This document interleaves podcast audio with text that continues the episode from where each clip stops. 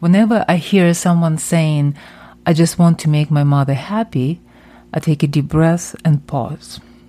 As a child myself, I understand the desire. My mother was my whole universe, and she remained to be the most important person in my life until the end of her days. I also see how my own child checks for my reactions for his actions. He wants me to be happy, but I don't really want him to try to make me happy. It's impossible. Not just for me, but for anyone.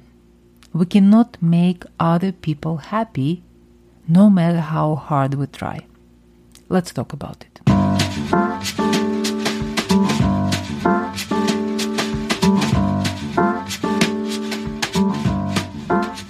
Happiness is a state of well being. Each person deserves to be happy, and each person has their own understanding of what that state of well being uh, is and how it can be achieved. When we think of people in our lives whom we love and care about, and we want them to be happy, we also think we should be doing something to make them happy. And when we become caregivers, making our parents happy becomes the priority of, for many of us. We bring them special treats or take them to places we think they might enjoy. We find ways to entertain them and stimulate them. We encourage them to exercise and to have new hobbies and new friends. And they're still grumpy, and everyone is unhappy. Why? Because we attribute that state of well being that we call happiness to items or experiences we can give to others or can get for ourselves. And we think that providing those items or experiences to a person will make that person happy. We are trying to find ways to make our parents happy, believing that would make us happy too. Many people think they would be happy if only something else happened.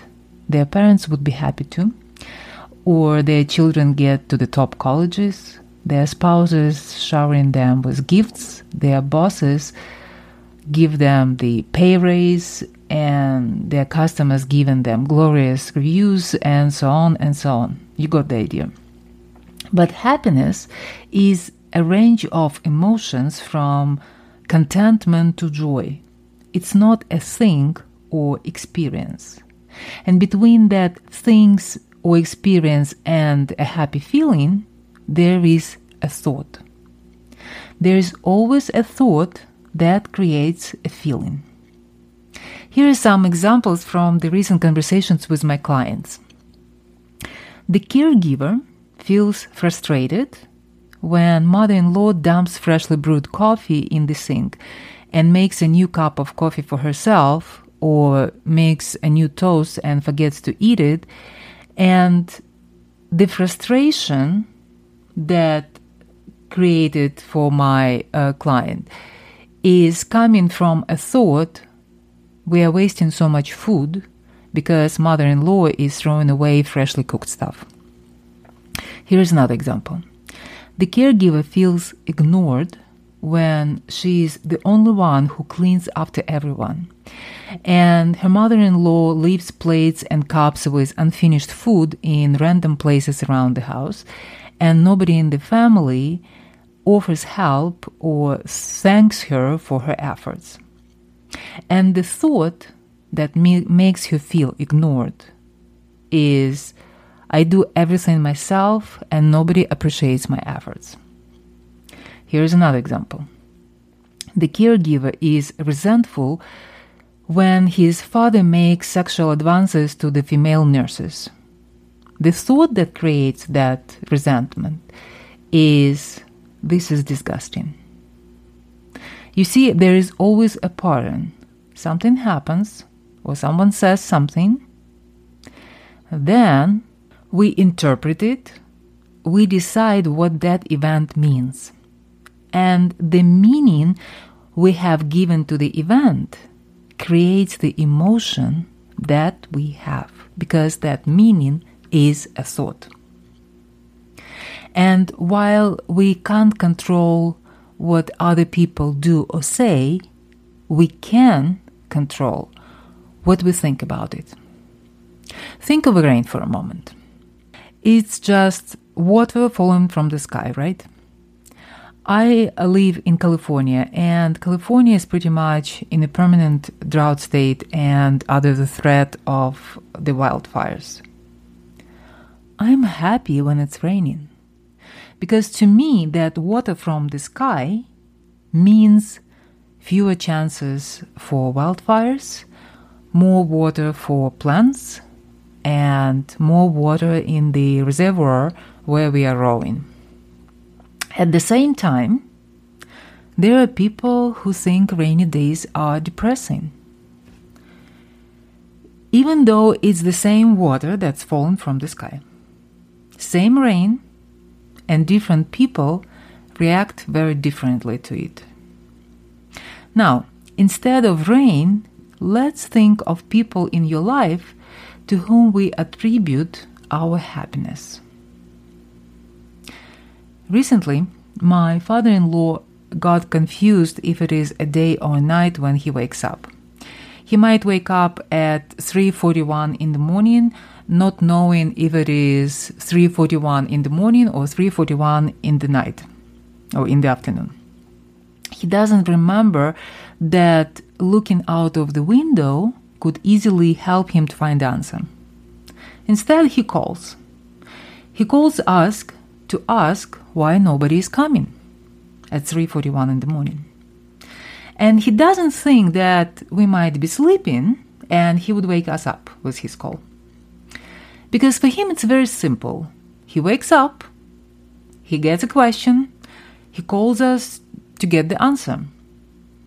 It is very easy to start thinking he is an insane old man who doesn't care about anyone other than himself, that he doesn't make an effort to figure out if it is a day or a night himself, and he probably does it on purpose because he is bored. This kind of thoughts most likely would make a person angry, resentful, or frustrated. Is it my father in law who makes me resentful and frustrated? No, it's my thoughts.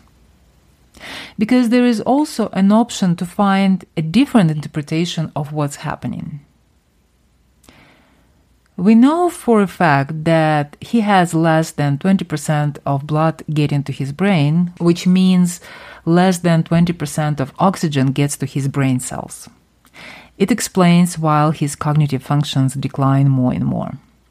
And he gets more and more confused. And he's lonely.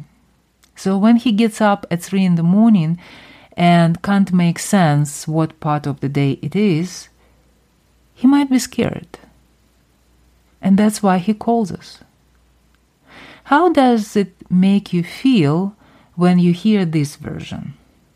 Probably compassionate for our old guy, right? I personally like being compassionate more than I like to be angry and resentful. So I choose this interpretation of his behavior. And by the way, I don't come up with these explanations at 3 in the morning when he wakes us up uh, we thought of it ahead of time and we said 20% in front of his name in the telephone contact. So whenever he calls, this is the first signs on his caller ID that my husband sees, and it reminds him of the interpretation he would rather have of his father behavior. So, no, my father in law or anyone else cannot make me happy or unhappy. It's all on me what thoughts I think. And what about happy thoughts? There might not be one. I don't have to be happy all the time, nor do I want to. But if I feel unhappy at 3 in the morning, it's not because of my father in law.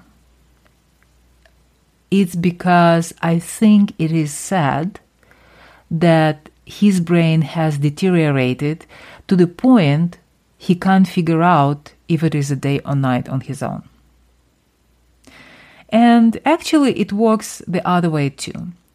I can only guess what can make our old guy happy, and my guesses would be based on what we know he, he was happy with before. But his brain changes, and his preferences also change, and what was making him happy before could be irrelevant right now. And I cannot decide what I should do to make him happy unless I know what exactly he would think of my actions. I cannot make him think the thoughts that would make him happy. It's up to him. Or at this point, it's up to his brain's capability of making sense of any given situation. So, if you think you are making someone unhappy or not making someone happy, please stop, take a breath, and remind yourself that making other people happy is simply out of our control. And even if it involves someone with cognitive decline, it's out of anyone's control. The person you would like to see happy might not be able to find the thoughts or to interpret the situation in a way that would make them happy. It might be physically impossible. Should we even try? Yes, of course. If you know what works and you can provide it, please do it. But if you are doing your best and your elders are unhappy no matter what, this is not on you. This is on them, whether it's their personality or whether it's cognitive decline they have. You do your best to make them comfortable, but it's up to them whether they're happy or not. And the same applies to you. Nobody can make you happy unless you want to be happy and actively look for new meanings and interpretations of the circumstances in your life that would create your happy feelings.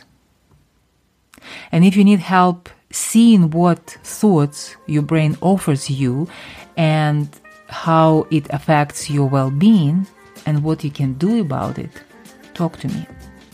Send me a message and we'll get on a call and I will help you out. I promise. Thank you for being with me. I am Master Coach Irina Ischenko and I will talk to you next week.